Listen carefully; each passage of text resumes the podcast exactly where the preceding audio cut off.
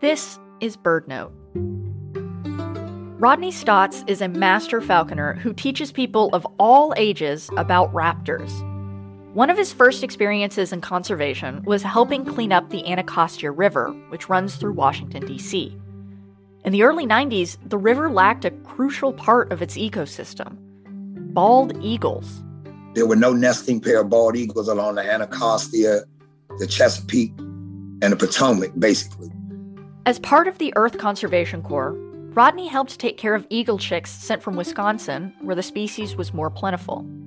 The group built an artificial nest for the chicks and released them once they grew to adult size. So then you started seeing about maybe two, three years later, nesting pair along Anacostia. And then from that point on, it just exploded. So now there's at least about six or seven nesting pair from the Anacostia out through the Potomac. For me, it was exciting. It was more exciting that I was able to give something that other people would be able to get to enjoy.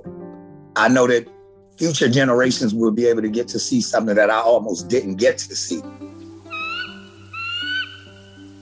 Learn more in Rodney's new book with Kate Pipkin, Bird Brother A Falconer's Journey and the Healing Power of Wildlife. Find a link on our website, birdnote.org. I'm Ariana Remmel.